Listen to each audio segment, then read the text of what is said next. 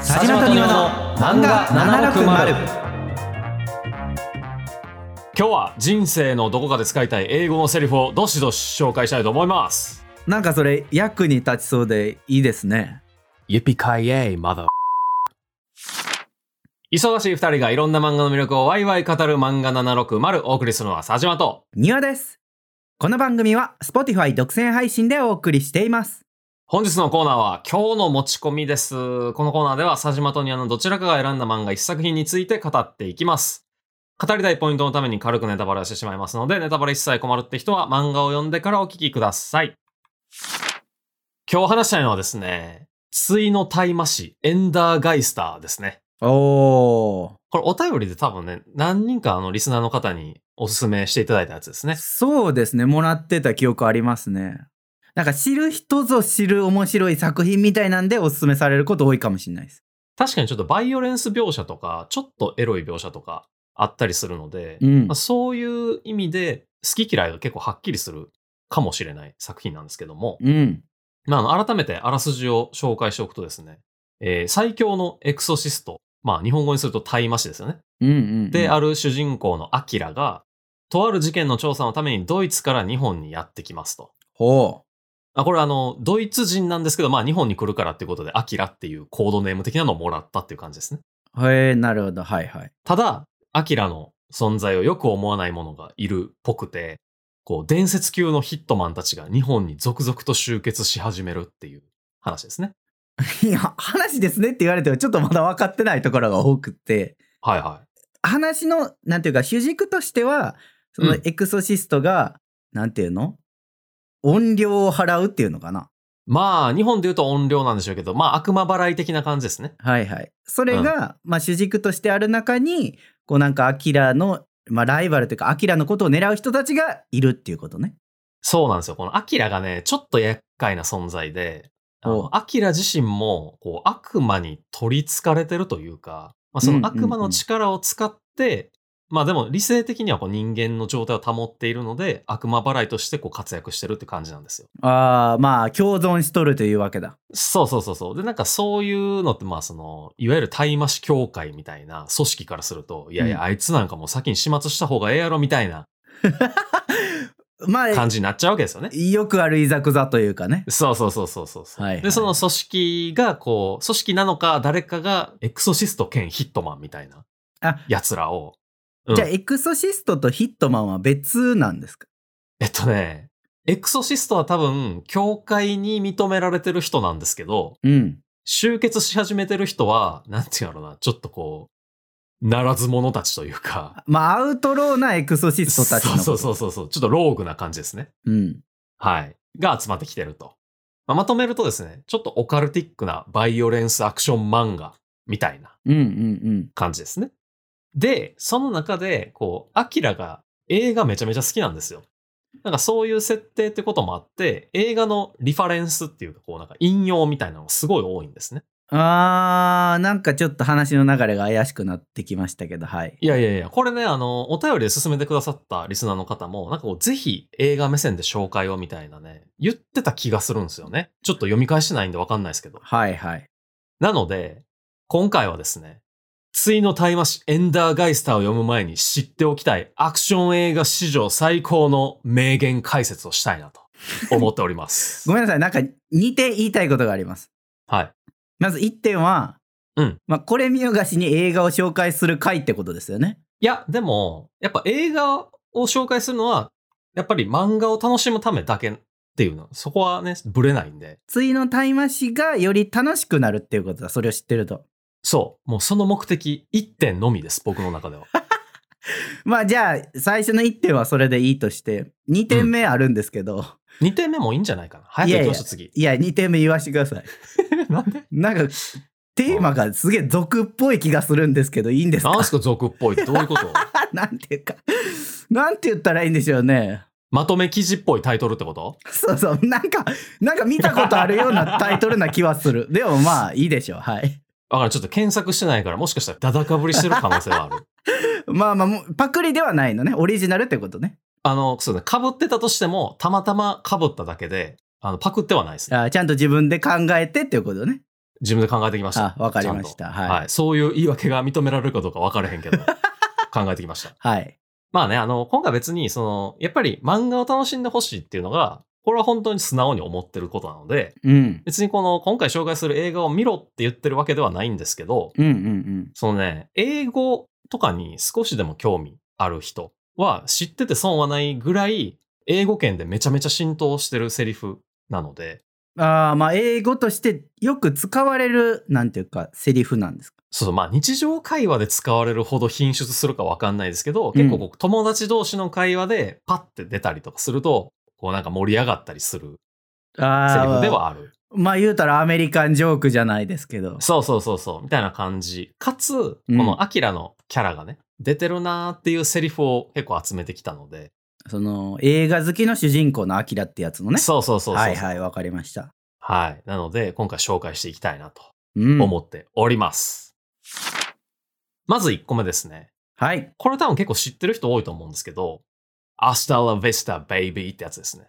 ごめんなさい、知らないです。いってんめから知らないです。英語って言った瞬間にスペイン語のセリフなんですけど、これ何なんですか英語やったらまだわかるかなと思ったんですけど、一応でもね、英語圏のセリフなんで、これあのターミネーターの地獄で会おうぜベイベーって覚えてないですか、庭さん。これターミネーターワン、えっ、ー、とねツー、ターミネーターツー、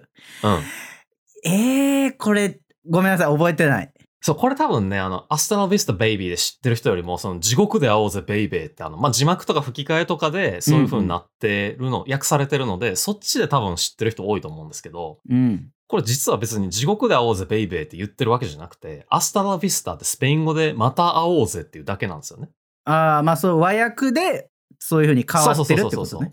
ただこう結構ね、このターミネーターツーの、まあ、主人公と言っても過言ではないシュワルツェネッガーが、あのー、まあ、決め台詞的に、例えば敵を撃つ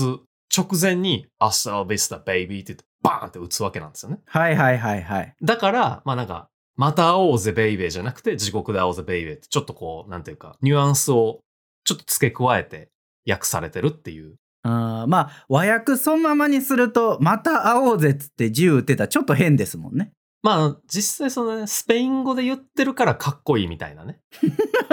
ところがあるんで、はいはい、そのちょっとこう、うん、だからそのスペイン語で言ってるかっこよさみたいなのニュアンスを出すのが難しいから、日本語ではちょっとそういう風な意訳をしたっていう感じだと思いますね、うんうんうんうん、で、まあなんかこういうのってなんかそのアクション映画でワンライナーっていうのがあって、ほう、ラインってあのセリフって意味なんですけど、はいはい、なんかこう決めゼリフ的な、何かアクション、めちゃめちゃごっついアクションする前に一言ファって言ってアクションするみたいな。ああ、それはなんか僕あんまり映画見ないんですけど、こうハリウッドとかですごく印象深いありますわ。なんかやっぱそういうののなんかこう代表的なワンライナーみたいな感じで、まあ、うん、日本でもそうですしアメリカでもかなり有名なやつですね。はいはいはい。でこれちなみにエンダーガイスターだとその映画の方と同じく敵を撃つ直前にアスタラビスタベイビーって言ってるんですけど、うんうん、ここだけあのエンダーガイスターで言語のセリフをそのまま出してるんですよね。だから地獄で会おうぜベイビーって書かれてるんじゃなくて、スペイン語で、はいはいはい、そのアスタラビスタベイビーって書かれてると、うん、これ出てきたのがいちわでアキラがまだ日本に来てなかったフェーズなので、うん、まあ、だから日本語にしていなかったのか、うん、まあ、それともやっぱりアキラ的にはこう言語派、その英語の方派なのかっていうのはちょっと分かんないんですけどいやなんかずいぶん映画好きの話ですね、その論点が。いやいやいや、でもここでねちょっとその言語派なんかなみたいな言って、なんかどうなんやろうって思ったのがあのね、うん、そのターミネーターと同じシュワルツェネッガー主演のコマンドってあるんですよ、映画が。はいはい、見たことありますよ。それは僕でもそうですね、あの結構日本でもかなり、うん、テレビでよくやってると思うんですけど、あれは日本語吹き替え版派らしいんですよね、アキラああ、うん、なんか全然論点がわからないんですけど、どういうことなんですかこれは。これはおそらくですけど、アキラもどういう翻訳者が好きかみたいなところの趣味が結構出てるなっていう感じ、うん、わかごめんなさい、わかんないわかんない全然わかんないです、何の話してんのか。いやこれ多分ね映画好きの人だったらわかると思うんですけど、うん、まあ、ちょっとね別になんか翻訳者、誰の翻訳者がいい悪いっていうつもりはないんですけど、結構やっぱ翻訳者によってこうなんていうかニュアンスを付け加えたがる人と付け加えたがらない人っているんですよね。ああ、なるほどね。そうで、多分アキラは言語のニュアンスを大事にしてくれる人が好きなんだろうなっていう。あ、元の言語のね。そうそうそうそうそう、はいはいはい、英語版の方のね、そういうタイプの映画好きなんやなっていう感じが出てて、僕は非常にいいなって思ったっていう。知らんやん、何の話なんですか。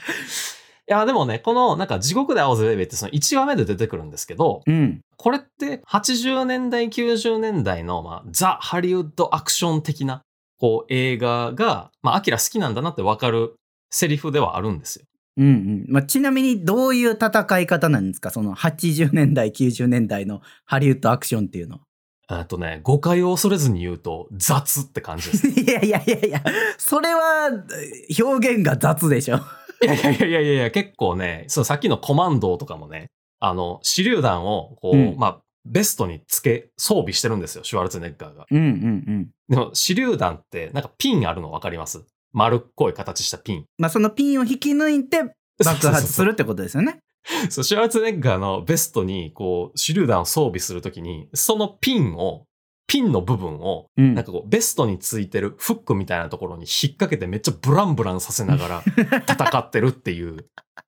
そういう雑さ。あ、まあ細かいところよりもなんとか迫力重視っていうことね。そうそうそうそう。やっぱりね、こう胸元にむっつぐらい手榴弾並んでて、それがブランブランしてるのがいいっていう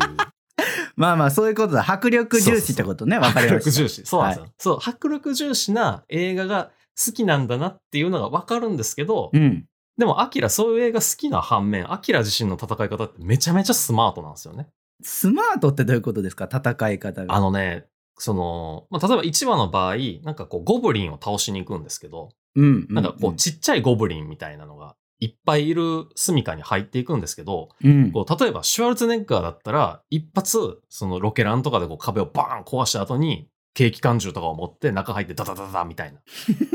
まあまあ彼の映画ではそういう印象確かにあります。そうそうそう、作戦突入だみたいな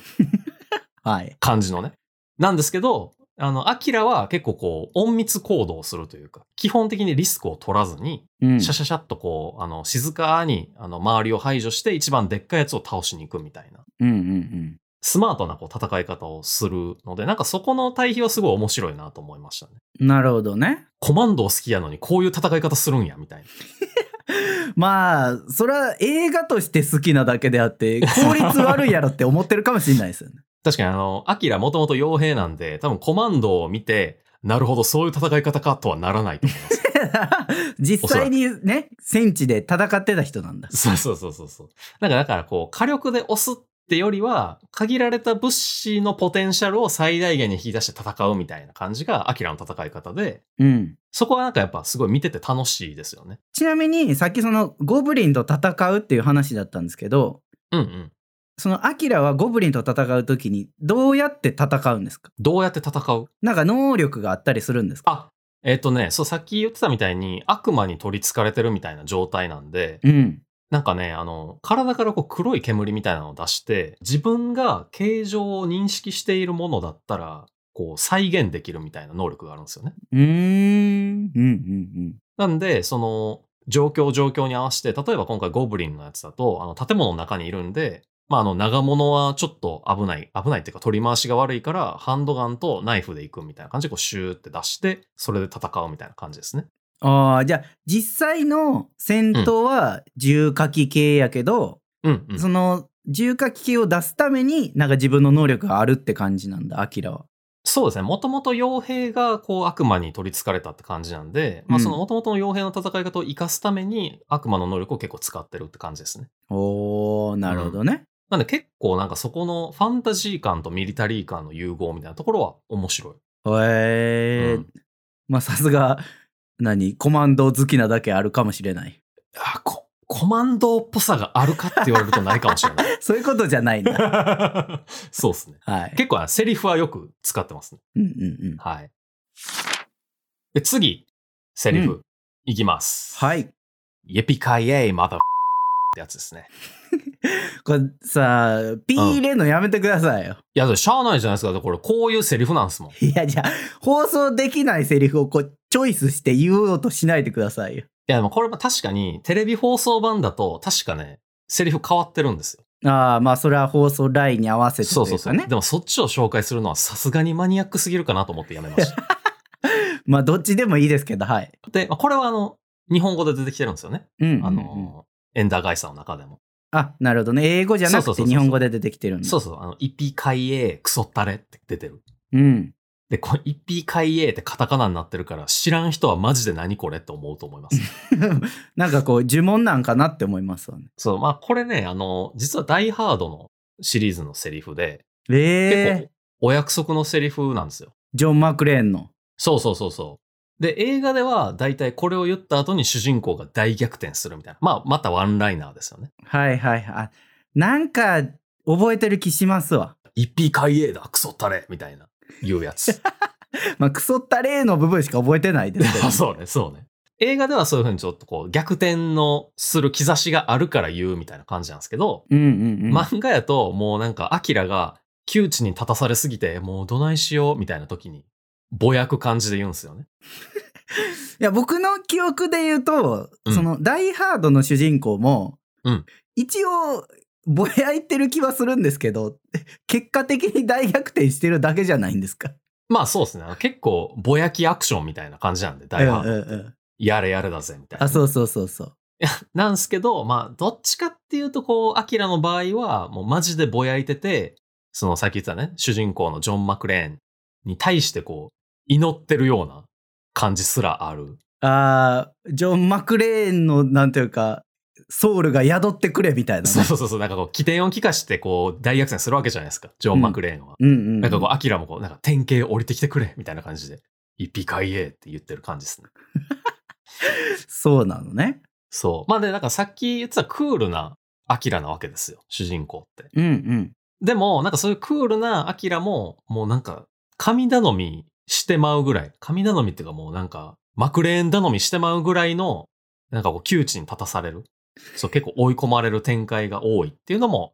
エンダーガイスターなんかおもろいところやなというふうに思っております。ああ、なるほどね。結構アクション激しめで追い込まれるわけだ。激しめですね。基本めっちゃ追い込まれるって感じですね。うん、基本めっちゃ追い込まれるのね。まあアクション系のこうストーリーってこう主人公やっぱ追い込まれてなんぼみたいなところもあるわけじゃないですか。まあそっから大逆転するのが見どころというかね。そうそうそうそうそう。なんかそういうところも味わえてすごいいいっていう。感じですね。今ちょっと話してて気づいたんですけど、あのダイハードって普通に当たり前のように言ってましたけど、うん、ダイハードってちなみにどういう作品ですかね。ダイハードはだからあれですよ、ブルース・ウィリス演じるジョン・マクレーンがいろんな事件に巻き込まれて、うん、でそこでなんかやれやれだぜみたいな感じでぼやきながらも、まあ、警察官やってるんでなんとかその事件を解決するっていう話ですね。めちゃくちゃになって解決するやつですよね。そうそう。でもあのワン、ツーが、クリスマスが、確かその、なんていうか物語が展開される日なんで、割とクリスマスムービーとしても有名な。ああ、だから僕なんか、テレビで見た覚えがあるのかもしれない。うんうん、結構ね、クリスマスにダイハード見ようみたいな流れありますね。うんうん、なるほどね。うん、はい。っていうところですね。ちなみになんかこの、一匹海英ってさっきなんか呪文みたいって言ってましたけど、はいはい。これ、どういう意味なんっていうの結構多分、知らない人多いと思うんですけど、うん、もともとこれってなんかカウボーイが一匹海英って言ってたみたいなところから取られてるんですよね。カウボーイ、はいはい、はい、そうそうそう、あの西部劇とかに出てくるあのカウボーイね。うん。せんきゅうひゃくさんじゅうねんだいに作られたカウボーイミュージカル映画の曲で、うん。イピーヨー海英っていうのがあるんですよ。はいはいはい。それがなんかそのカウボーイの言葉っていうイメージが、まあ実際に言ってたかどうかさておきに、フィクションの世界ではそういうなんか掛け声を使うみたいなイメージがついちゃって、その映画のおかげで。うん、で、えっと、ジョン・マクレーンはアメリカ人なわけですよね。うん、で、えっと、ダイハードワンに出てくる敵役がドイツ人のハンス・グルーバーっていうやつなんですよ。うんうんうん、で、そいつに、あの、まあ、アメリカ人をこう、なじる侮辱の言葉として、このカウボーイ野郎みたいな感じで言われるんですよね。うーんジョン・マクレーンが。だから、こう、うんうん、イピカイエだクソったれっていうことで、はいはい、俺カウボーイですよみたいな感じでこうちょっと返すっていうのがまあ一匹海英の語源でしたっていうところです。いやなんか役に立ったのか役に立たへんのか全く分からんですけど。いやいやこれからやっぱ一匹海英っていう時にちょっとね気持ちこもるでしょこの。いやいやこれからも一匹海英っていうこと多分ないと思うんで。いやそれはなんか見つけてくださいよ。ああ、わかりました、うん。エンダーガイストのアキラみたいにね、こうスッと入れてくださいよ。わ、はい、かりました。ちなみにその曲、I'm an Old Cowhand っていう曲なんですけど。あ、そのカーボーイミュージカル映画の中で使われてた曲ね。そう。で、イピー妖怪へっていう歌うっていうやつがあるんですけど、うんうんうんうん、それ、Spotify で聴けます。知らんかな。いやいや、今のこの話聞いてその曲聴こうってそんなんならんでしょ。いやいやいや。Spotify さんね、なんか独占配信させてもらってんねんから大事でしょ、こういうの。違う違う、その Spotify で聴けますっていうのはあのすごいいいなと思うんですけど、はいはい、今のこの話でその曲聴きに行こうとはならんて。いやいや、やっぱそこはね、やっぱフィクション作品を追うものとして、このなんかこれのオリジンってどこなんやろみたいな探求心強い人いっぱいいると思うんですよ。そうかな。そうで、これを聞いた上でアキラの一匹海へクソったれをこう読むとまた違うわけじゃないですか。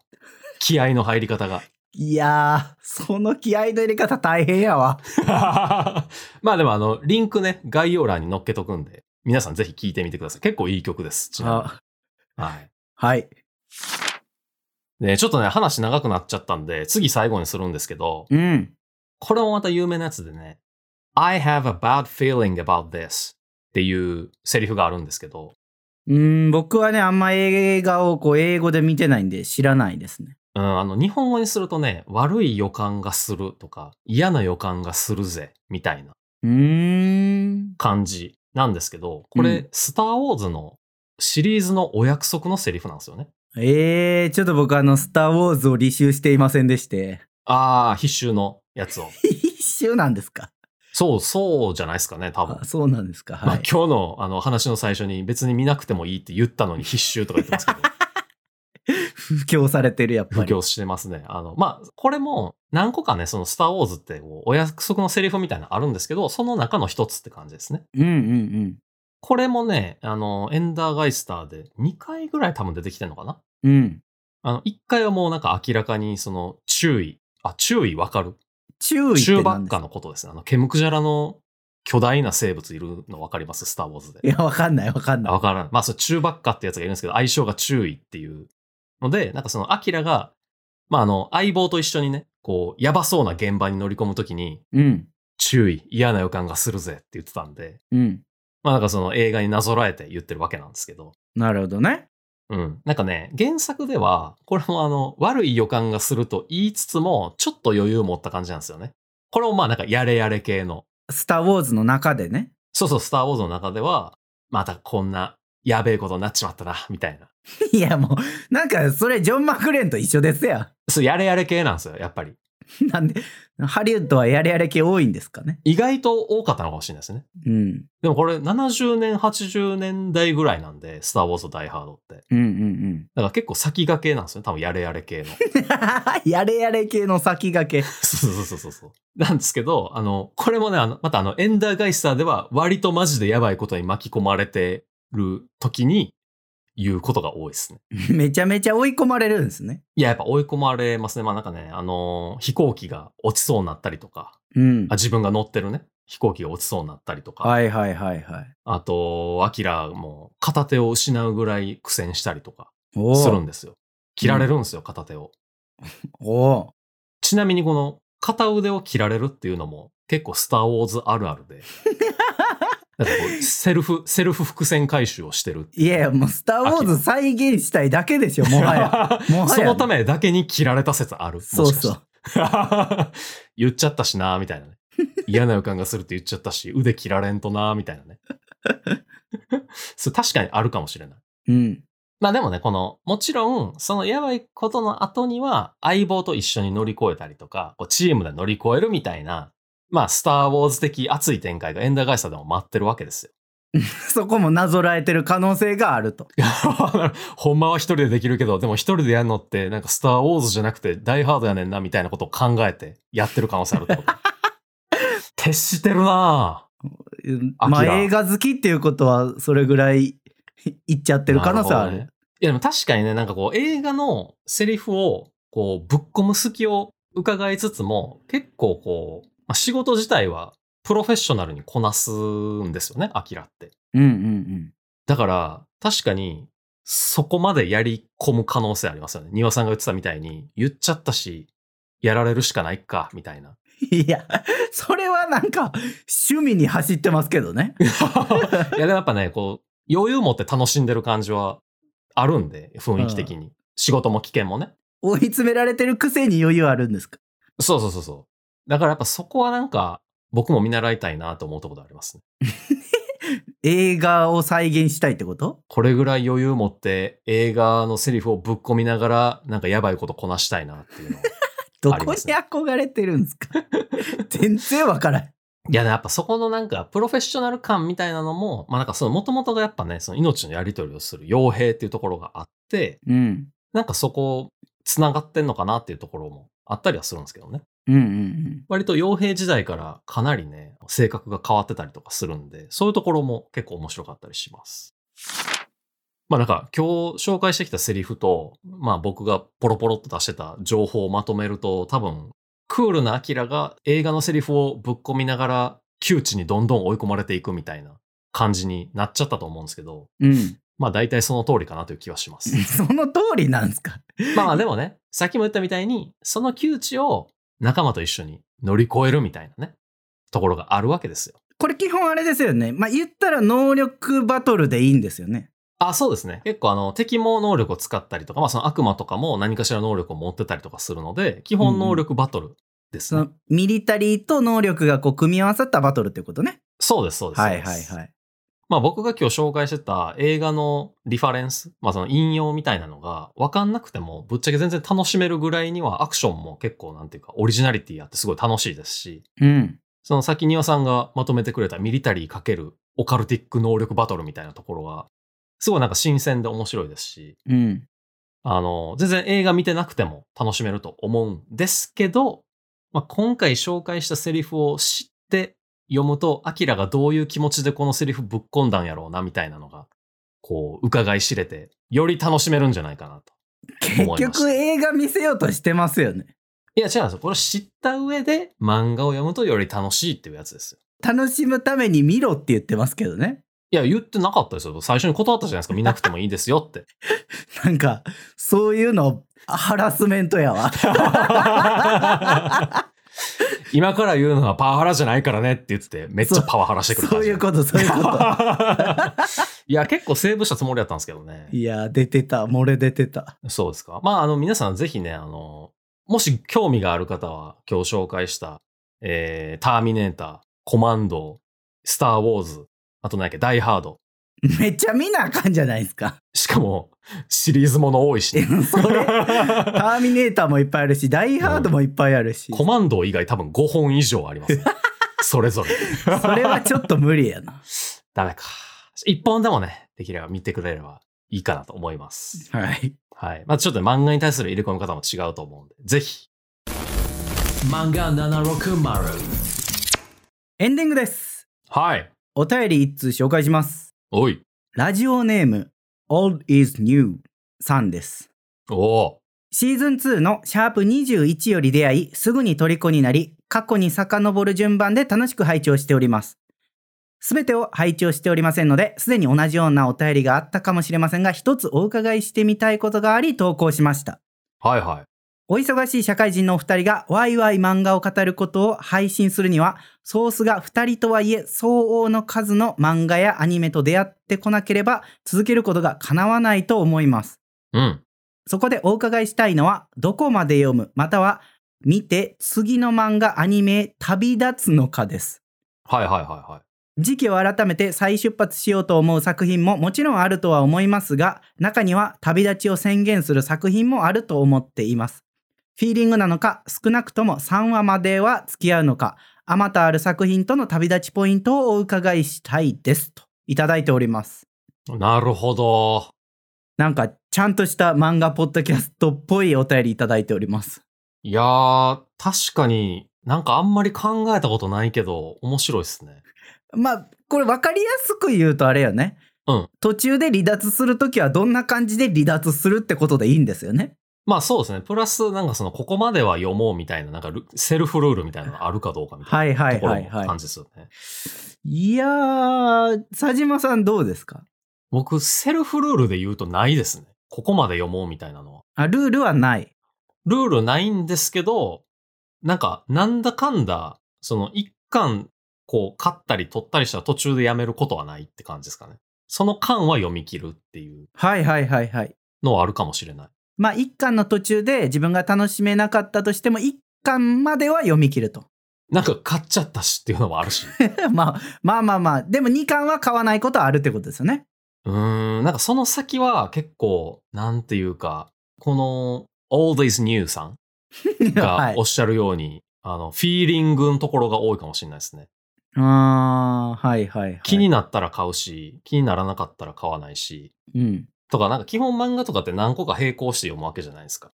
そうですね。で、なんかその中で、なんていうか勝ち抜き戦みたいな感じ。例えば今読んでるやつよりも別の作品の方が続き気になってたら、こう、そっちを買っちゃうし。はいはいはい。逆になんか今読んでるのすごい面白いと思ってても、さらに上を行く気になるやつが来たら、そっちに移っちゃうこともあったりするんで。うーん、まあ、いわゆるこう、財布と時間の争奪戦というかね。